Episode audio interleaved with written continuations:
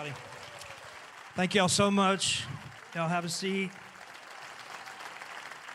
Pastor Joby, I love this church, man. You guys have been so encouraging to me. Last service um, was incredible. Um, people actually amen in this church.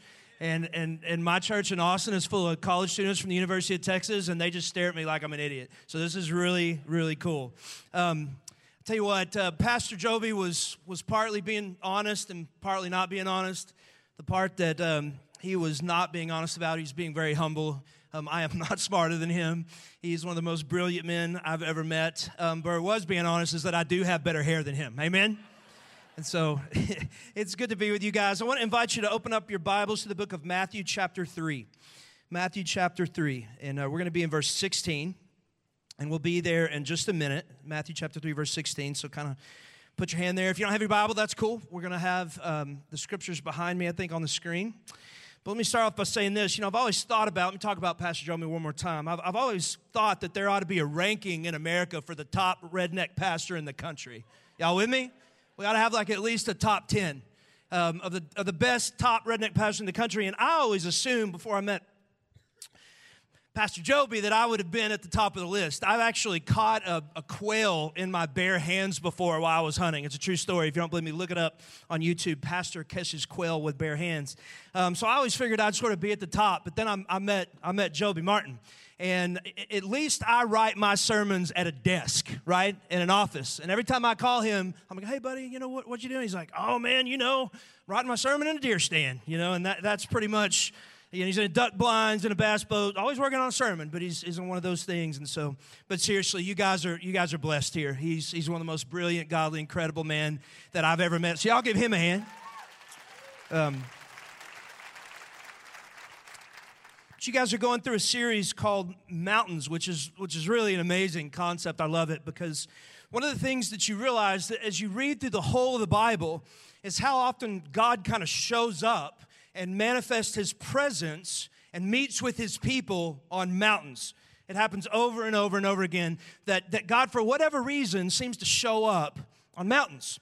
And um, what's interesting as I was studying for this, um, this sermon, I realized that that has kind of been true in my life. That one of the, probably the craziest, sort of most supernatural event maybe besides my salvation that I've ever experienced happen at the top of the mountain, of, of a mountain, actually in Colorado.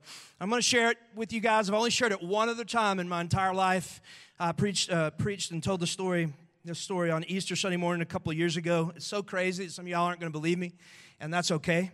Um, I actually had a couple people in my church when I shared this one time accuse me of lying, but I put my hand on a Bible. I'll, I'll get on a lie detector test. What I'm telling you is the truth. It's crazy, but it happened. I'm going to share with you today. But a couple years ago, I took my son and a bunch of his football buddies on spring break to Colorado. We were hanging out, doing our thing, and one of those guys had the crazy idea that we needed to climb a mountain which I just I hate climbing mountains. I hate the altitude. I, it's one of my least favorite thing to do on the planet. But I didn't want them going up there by themselves, so I said I'd go with them. And we start climbing up this this trail. It's an 11,000 foot, uh, bigger than that I think, mountain, and Estes Park, Colorado. I think it's called Estes Cone. And so we're climbing, and it started snowing. And it started snowing hard, and we lost the trail. And those idiots wanted to keep going. They didn't want to go back. So we, instead of doing the well-worn trail on the way up, we just took off up the side of the mountain. And five hours later, one of the hardest thing I've ever done in my life, we finally made it to the top. And they're off kind of doing their thing, and I'm sitting there on the side of the mountain. And I'm seeing some of the most beautiful scenery I've ever seen in my life. You could see literally for miles and miles and miles, just this incredible mountain range, and you could see it all. It was unbelievable. I want to tell you guys, interestingly enough, that I was going through a time in my life, I was sort of at a weird place in my life a couple of years ago, and it only lasted, honestly, for a couple of weeks, and then and then what happened here on this mountain happened and it went away. But I was actually going through a period in my life where I was just briefly questioning the existence of God. And I know that sound, may sound weird coming from a guy that's a pastor of a church and written books and preached all over the place, but I was. Maybe you've done that before. I just had this little weird kind of time in my mind and my heart of like, God, are you real? Did you really do all this? And, and I was sitting up on the top of this mountain and I was by myself and I'm looking at the scenery. It was so beautiful. And I just prayed this prayer. I said, God, did you really make all this? Did you really make all this? And right after I prayed this prayer, this when this thing happened, I looked up into the sky and the clouds were kind of moving and I thought it was a storm, but then this is when it gets crazy. The clouds sort of formed into this face. And it wasn't like, oh, you know, when you're a kid and you're looking at the clouds and it's like, oh, that's the Stay Puft Marshmallow Man. You're like, no, no, no, it's, it's a unicorn. That wasn't it at all. It was this really clear face, and it was sort of the, the picture or the image of what I would think God would look like if I saw it. It was incredibly clear. And so I'm, I'm sitting there, I prayed the prayer, I'm like, you gotta be kidding me. What is going on here? And I'm looking at this thing, and then it sort of hits me. I'm at 11,000 feet. I'm hallucinating. That's what I, my brain is oxygen deprived. This is what's going on, and there's I'm dreaming this. It's cool, but I'm dreaming this thing, and then and then sort of right as I dismissed it, this is when it gets real crazy. True story. Before the Lord, God Almighty, God is my witness. It changed into the face of a lion, like this crystal clear, sharp lion looking at me. You know, here, here's the thing. Um, it lasted for about four seconds and then it went away. And here's the deal, guys. Maybe I was hallucinating. Maybe I was. Maybe, I, maybe I passed out and I dreamed the whole thing. But all I know is that God showed up with me on that mountain. And He used that moment in my life to say, I, I am here. I am with you. I did make all of this. And, um, and I never have doubted again. And all through the scripture, that's what happens. God will meet with his people on the top of mountains. You see, you see, he met with Moses on Mount Sinai in a burning bush. You see that he met with Elijah on Mount Carmel, where God showed up in front of the prophets of Baal in power. You see it uh, with Peter, James, and John, where he shows up in his glory on the Mount of Transfiguration. God is always showing up on mountains. And what I want to talk to you guys about today, on this one particular day in the life of Jesus, Jesus met with somebody on a mountain, but on this day, he didn't meet with God. On this day, it was actually Satan that showed up and met with Jesus on the top of the mountain. And the two of them, Jesus and Satan, are going to lock horns in one of the most significant spiritual battles in all of history on top of this mountain. It's one of the most significant spiritual battles in all of history. It's going to happen on this mountain, and here's what we're going to see today, and I want you to hear this.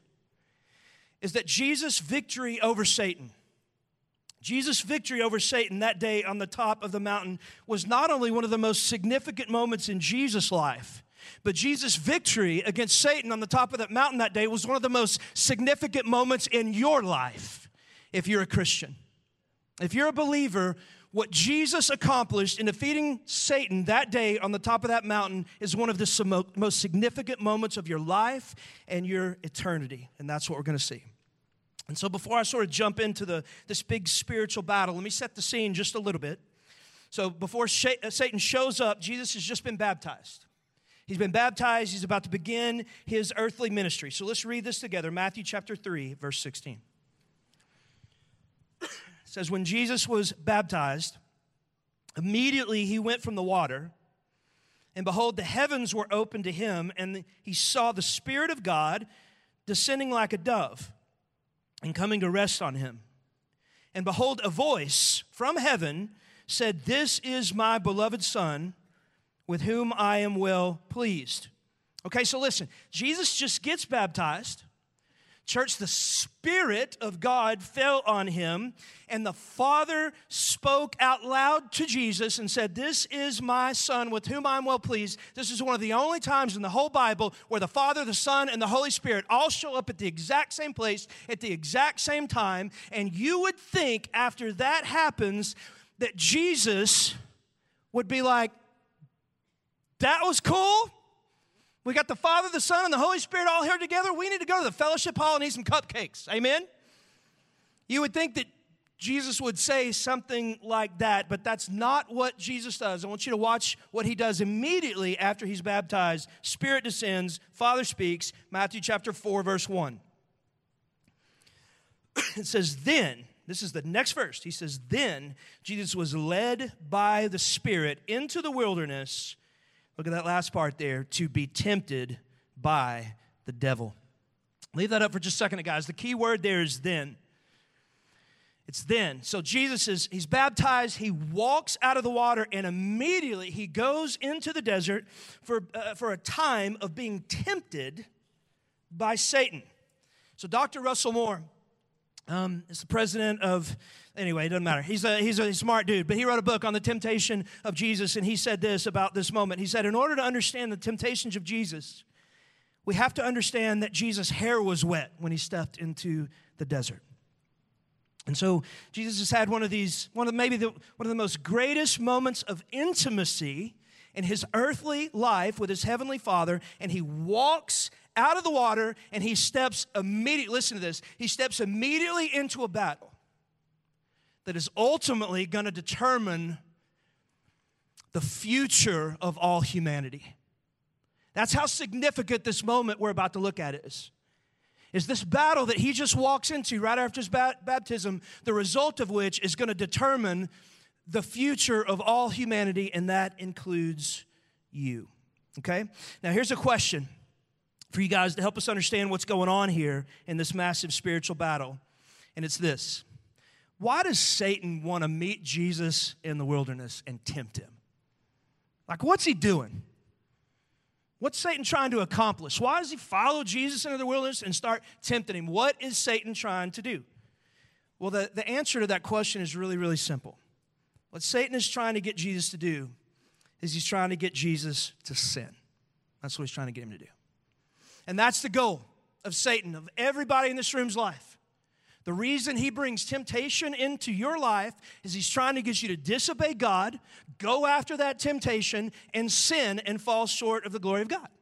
And here's the thing if Satan can tempt you and get you to sin, that's a big spiritual victory.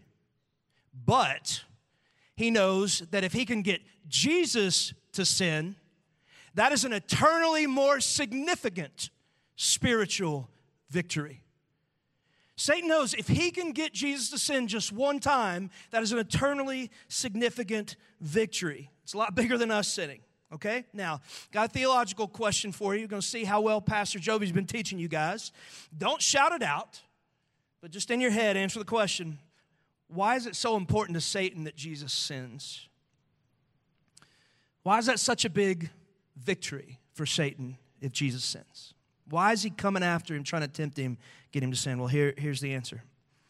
In order for Jesus to be qualified to die on the cross, in order for Jesus to be qualified to die on the cross and, and, and be a substitute for us and a payment for us and all of our sinfulness, Jesus had to be completely sinless.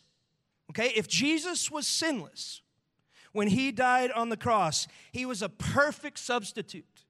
He was a perfect sacrifice for us who have all sinned and fallen short of God. So, because He's sinless and He died, if we trust into Him, we can take on His righteousness and our sins are absolutely completely paid for and we take on his righteousness so that when we die and we stand before god eh, on the last day and he looks at us he no longer sees our sin but he sees his son's righteousness.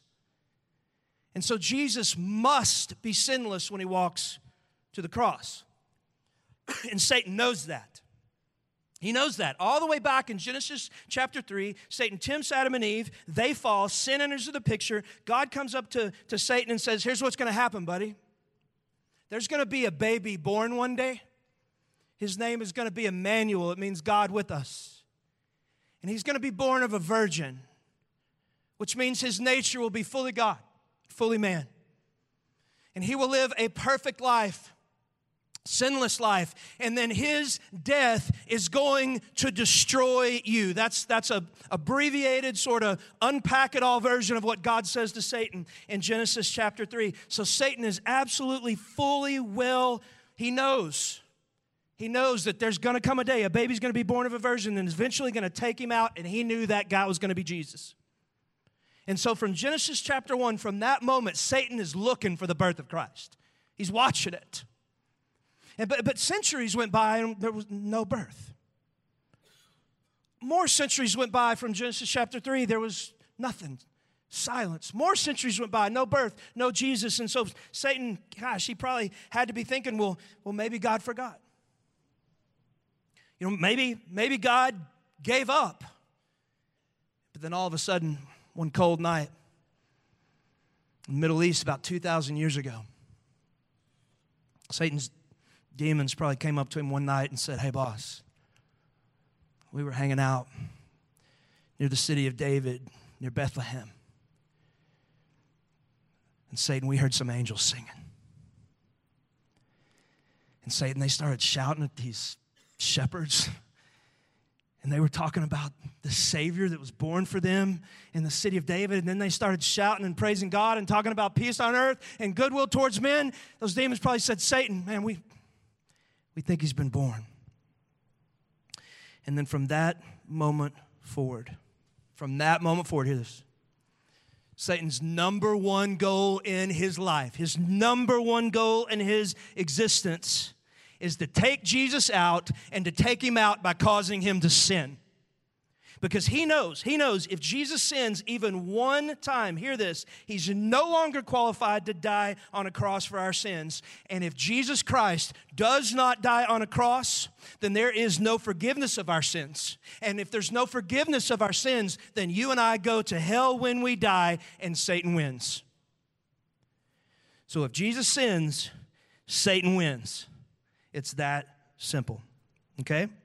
So keep in mind, that's what Satan's trying to do on the mountain. He's going to do everything in his power to get Jesus to sin and fall short of the glory of God. Now, before I show you like how he tempts Jesus, how he tries to get him to sin, I want to take just a second and I want to get kind of applicable and I want to talk for a second about the difference between temptation and sin. Because there's a big difference between you being tempted to do something and you actually crossing the line and, and, sinning. Temptation is not a sin. It's when you're tempted and move beyond the temptation that it's actually a sin. And so if you're, you're a young man in here, and let's say you're at the beach and you see some girl and she's in a bikini, and you look at her and you, fi- you see her and you find her attractive, that moment where you see a girl and you find her attractive is not a sin. It's not even a temptation, it just means you're human. That's how God wired human beings to be attracted to other human beings. But after you see her, you go, okay, she's attractive, and then you feel this desire inside of you to, to keep looking at her or to look at her again, then now you've stepped into temptation. You're being tempted in that moment to lust. And so if you continue to look at her, if you continue to, to or oh, let me say this, if, if you, you that temptation of lust happens, but then you divert your eyes, you turn your eyes away, you, you honor the Lord with your eyes and you move on, then you've been tempted, but you haven't crossed that line into sin. Okay? But when the temptation comes, find her attractive, the temptation to look and continue to stare goes, and you don't divert your eyes, you continue to stare, you continue to let your mind and your eyes dwell on her body, then, then that's when you've crossed the line and temptation has moved into sin. Okay? I taught you guys that for this reason. Because I want you to keep in mind that what Jesus is about to go through in the desert is a real temptation for him. It's a real temptation for him. The scripture in Hebrews says that we have a high priest that can relate to us because he's been tempted in every single way. And yet he did it without sin. And so what's going to happen is Satan is going to make Jesus an offer.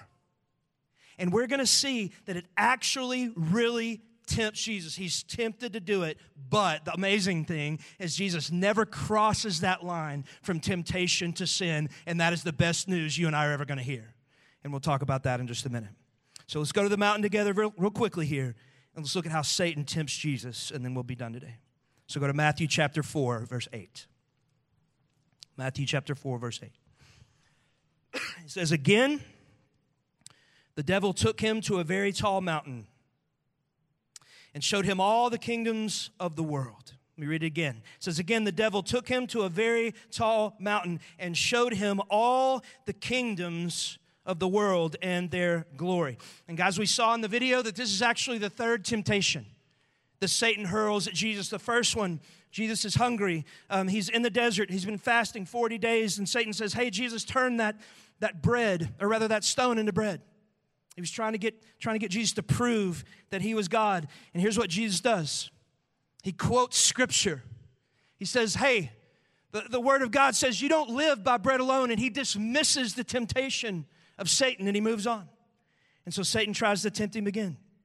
He takes him to the top of the temple. And he says, Hey, Jesus, throw yourself down. Throw yourself down because, hey, I know that if you throw yourself off this thing, the angels are going to come. They're going to save you. They're not going to let you fall to the ground. And again, Jesus, that temptation comes. He, he quotes scripture in Satan's face and says, Do not put the Lord your God to the test. And he brushes off the temptation, doesn't sin. But everybody, check this out. Look at me for a second. This third temptation, this final temptation, Satan's going to throw the kitchen sink at him. He's going to throw, he's going to throw it all at him. This is, this, is the, this is the ace in the hole. This is the big one that he's going to throw at Jesus. And I want you to hear this. I believe this that this temptation that Satan is going to throw at Jesus, this might be the single greatest temptation Jesus ever experiences in his earthly life. says he was tempted in every way. This might be the biggest one. So he brings him to a really tall mountain the scripture says Satan shows him all the kingdoms of the world. And watch what he says next. Look at verse 9. And he said to him, and Satan said to Jesus, All these I will give to you if you fall down and worship me. Check this out, guys. Satan brings Jesus to the top of the mountain. He shows him all the kings of the world. And here's the thing we think that that might have been a vision. He might have been showing him a vision. And here's the thing is that it's clear there that Satan is not just showing him the current kings of the world, but he's, it's the word all. It means everything. He showed him all the past kingdoms of the world. He showed him all the present kingdoms of the world. He showed him all the future kingdoms of the world. And on top of that, he's not just talking about kingdoms, he's talking about people. Satan brings him to the top of the mountain and he shows him all the peoples that have ever lived or alive and ever going to live. It's entirely possible you are in this vision. And here's what Satan says to Jesus Satan says to Jesus, Hey, you see all those people? You see all those people that have ever lived and are living now and ever going to live? Aren't they the reason you came here? That's what he's saying to him. Aren't all those people the reason that you came to this planet in the first place? Jesus, didn't you come to this planet to win those people back? Satan looks at Jesus and says, Jesus, I got a deal for you. I'll make a deal with you. I'll just give them to you. You can have them. I'll give them to you, but one condition. Before I give them to you, you bow down and you worship me. Now, here's a question for you guys Why does Satan have the power to give Jesus the kingdoms of the world? What's that about? Why is he saying, I'll give you all the kingdoms, all the peoples of the world? Well, here's the answer, real quick theology here. When Adam and Eve sinned and sin entered into the picture, God is still in control. He's still on his throne. God is still God, but the scripture teaches us that in that moment, God gave Satan temporary rule and reign over the world. That is why, over and over and over again in the scripture, the Bible calls Satan the ruler of the world. Have you ever wondered that? You're reading the Bible, having quiet time, and it talks about Satan as the ruler of the world. That's because God gave this, this temporary time where Satan sort of had this time where he could wreak havoc through sin and through temptation, and he got the title ruler of the world. Now, listen to me carefully. The whole reason, the whole point of Jesus coming to this planet was to destroy Satan's rule and his reign. And God's plan to do that, listen, was through the cross. The reason Jesus came to this planet was to break and to destroy Satan's rule and his reign, and the way that God planned to do it was through the cross of Jesus Christ. And so when Jesus died, and when he shed his blood and he paid for your sins, through that he would win back the entire world for the Lord and all his children. But God's plan, make no mistake, his plan to do that was through the cross of Jesus Christ. In order for it to happen, Jesus had to die. So let's look at the verse one more time.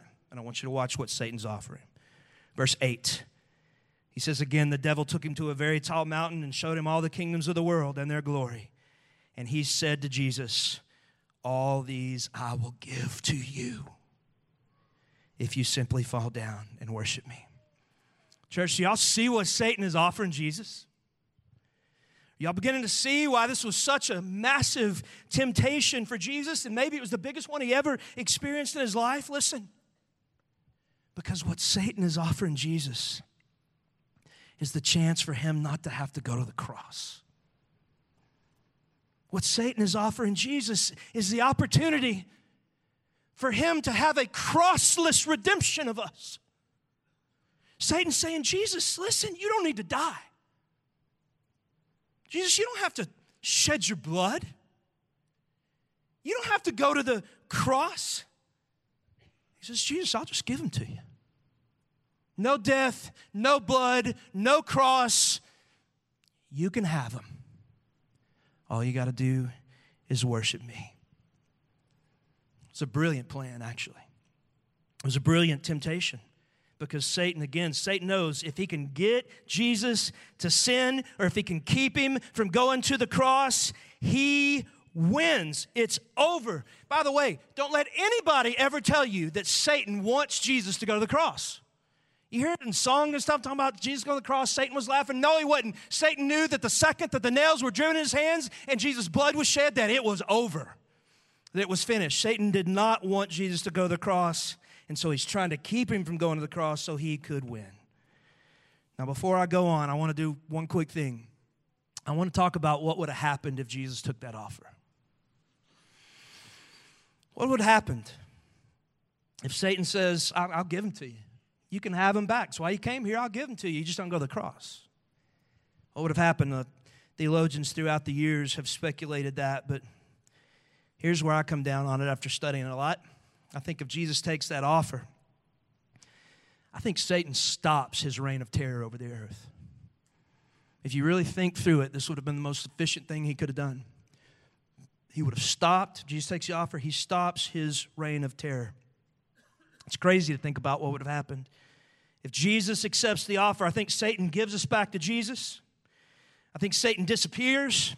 I think he calls off his demons. I think he quits tempting people. I think he quits going after people to sin. I think he quits persecuting people. And a lot of scholars think this. A lot of scholars think that if Jesus would have taken the deal, that the world might have become a kind of paradise. I mean, imagine just for a second what would the world be like with Satan's rule and reign and terror and temptation and sin? It all went away. A lot of people think that the earth would have become this kind of temporary paradise. If Satan and his demons just completely disappeared, that think about it, there'd be no war, there'd be no abortion, there'd be no poverty, there'd be no injustice. Satan just disappears, there'd be no human tra- trafficking, no slavery, no genocide, there'd be no hate, there'd be no malice, and, and, and praise God, there'd be no cats, you know? Because cats are satanic, amen? Satan disappears, cats disappear, there'd just be dogs. The world would be great. cat people. I'm just joking with you. I love y'all. Some, some scholars think that Satan just goes away, then it's possible that a lot of disease would have disappeared too. And that we would have lived these crazy long lives like the people in the Old Testament without all the sickness. Sounds like a pretty good deal, right? Satan goes away. Jesus doesn't have to go to the cross. The world's all cool. Who wouldn't want that deal? Why in the world would Jesus say no to that? Well, here's the answer. And I want you to, if you don't hear anything, I want you to hear this right here. Jesus said no to Satan because Jesus knew that if he took that deal and he didn't walk to the cross, that this world might become a kind of paradise for a little while. But there would be one problem is that our sin would never have been paid for. Yeah, we might live 80, 90, 100, maybe 200, maybe 300 years in this bliss, but the problem is that we would all still eventually die.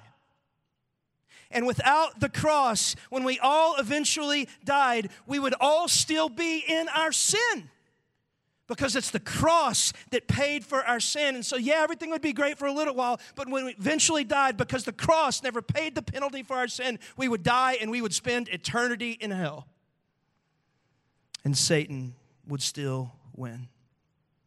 He would ultimately win.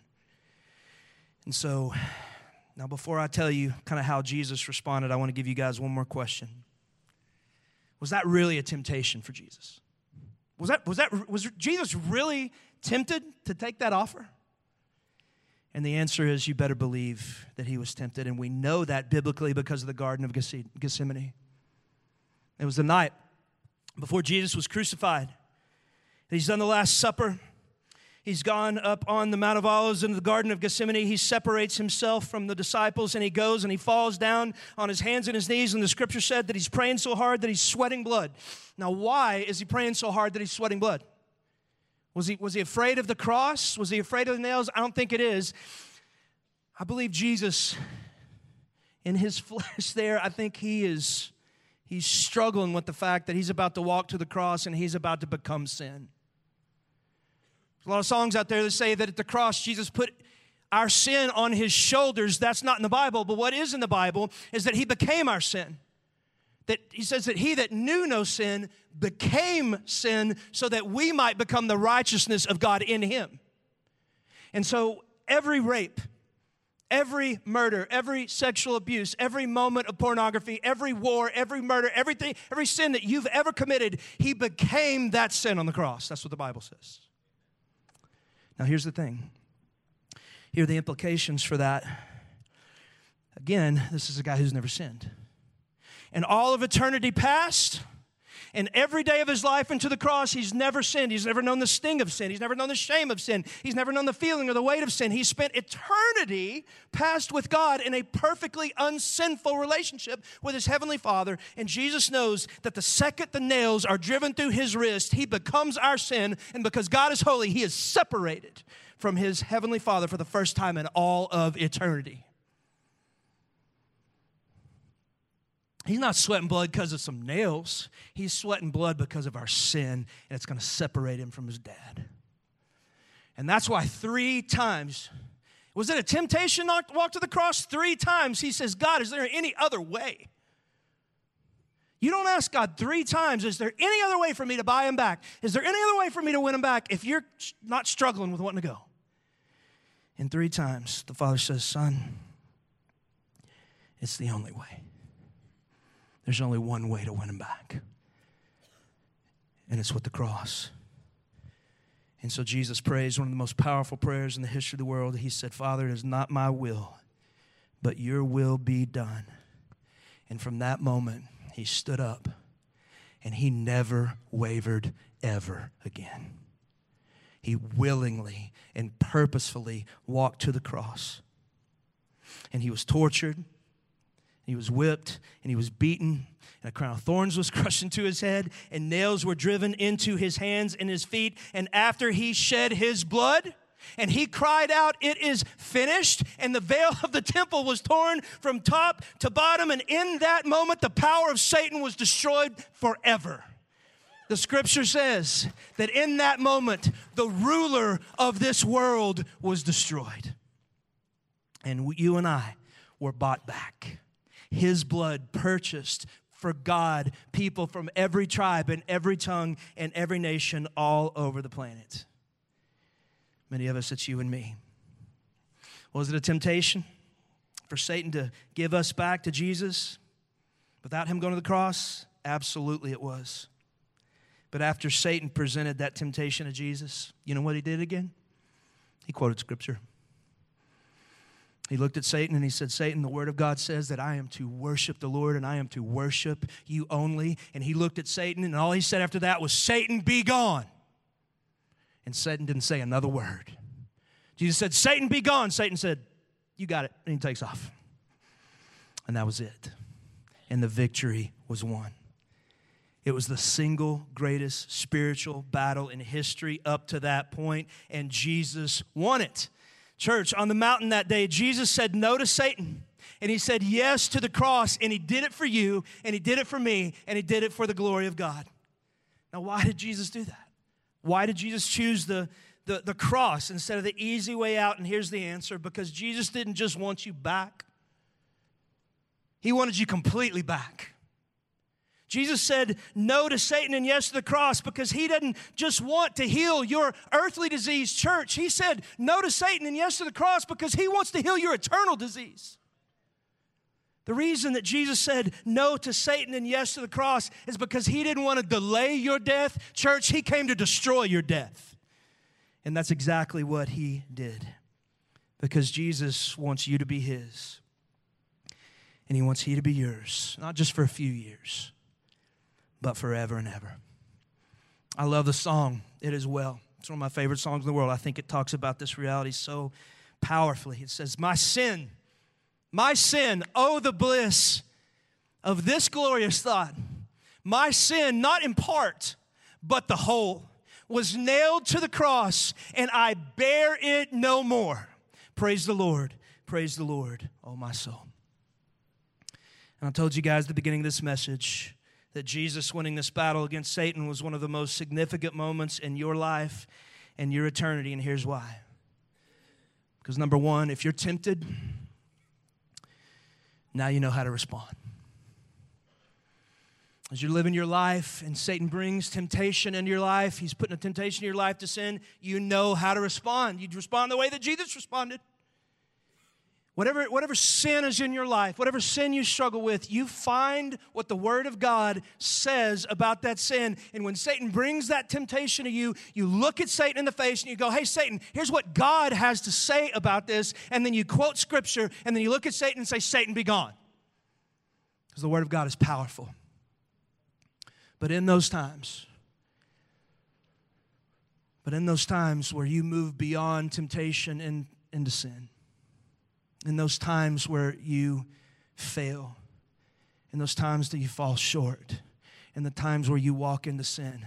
What this story taught us today is that in those moments in your life when you do fail and, and you do sin, this story is meant to be a reminder that you have a Savior that never failed, and that you have a Savior that never fell short and you have a Savior that won every single one of those victories. And when the day you trust in Him, you received His righteousness completely forever.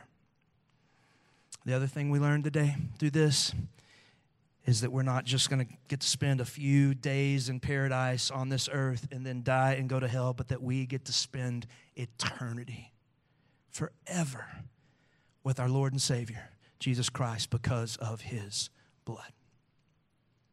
And so if you're here today and you're not a believer, there's never been a time in your life where you've trusted in Jesus Christ as your Lord and Savior. I want you to know something. I can't think of a, a better day to do it than today. Jesus is offering his blood for your sin. He's wanting to make that trade, your sin for his righteousness, so that when you stand before God one day, and you will stand before God one day, that God will not see your sin any longer, but he will see the righteousness of his son. But here's the thing if that's not what you want, and I say this today in love, here's my advice to you if that's not what you want, you need to leave here today and you need to live it up. You need to go all in for this world. If you don't want to trust in Christ as your Lord and Savior, you, you, need to live life to the fullest. You need to, to draw out all the pleasure you can from this world and soak it up. Because if you've never trusted in Jesus Christ as your Lord and Savior, this earth is as close to heaven as you're ever going to get. But if you are a believer here today, and you have trusted in Christ and the completed work that He did on the cross, and you traded your sin for His righteousness, the battle that He won on the mountain, the battle that He won in the garden, the battle that He won in, in, in the cross, the battle that He won at the resurrection. If you're like, Yes, Jesus, I want that, you've trusted into that, here's the thing that I want to say to you I want to tell you, hang on. Hang on. Endure the pain of this world. Life is going to be hard, it's going to be difficult pain and suffering and disease and persecution, they're all going to come. But I want you to know something. Keep walking, keep serving, keep worshiping, keep fighting, keep enduring the junk of this world because if you are a believer, if you've been bought with the blood of Jesus, then this world is as close to hell as you're ever going to get. And that's the promise of Almighty God. And that's the security that was bought on the mountain for you that day. in just a couple weeks, we're going to be celebrating the death and the resurrection of Jesus Christ. And, church, when that Sunday comes and it's coming fast, I want you to do something for me. When you come to Easter on that Sunday and you sort of stand at the foot of the empty tomb, I want you to look up and I want you to remember the mountain. I want you to look up and remember the mountain that Jesus was on with Satan, and he looked at Satan in the eyes and he said, No, thank you, Satan. I'm choosing the cross. And when you look at the mountain on that Easter Sunday, and then you look at the tomb, and then you look at the mountain, and then you look at the tomb, and you remember everything that Jesus did for you, you let those realities change you. You let them change your life, the way that you live, and you let it cause you to worship like never before. All right? Let's pray together.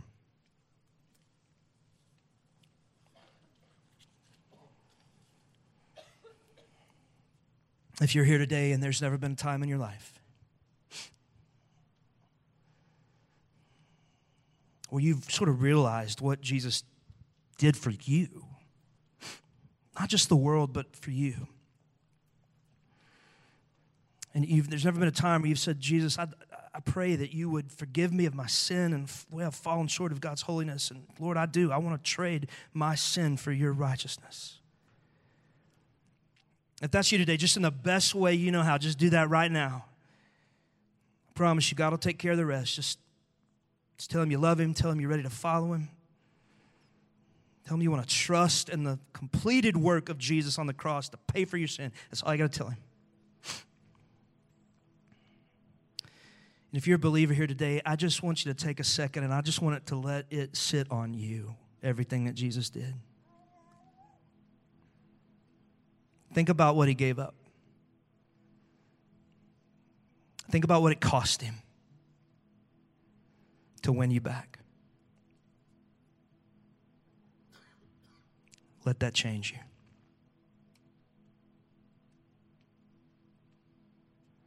Father, we love you. God, we praise you as we stand here in just a second and worship you. God, I pray that it would be a response of the love that you have poured out for us on the cross. How in the world could we not worship a Savior like you? You are unbelievable. What you did for us is unbelievable. How could we not offer you our lives? God, we love you. We praise you. It's our joy to worship you now. And we say these things and ask these things and pray these things in Jesus' name. Amen.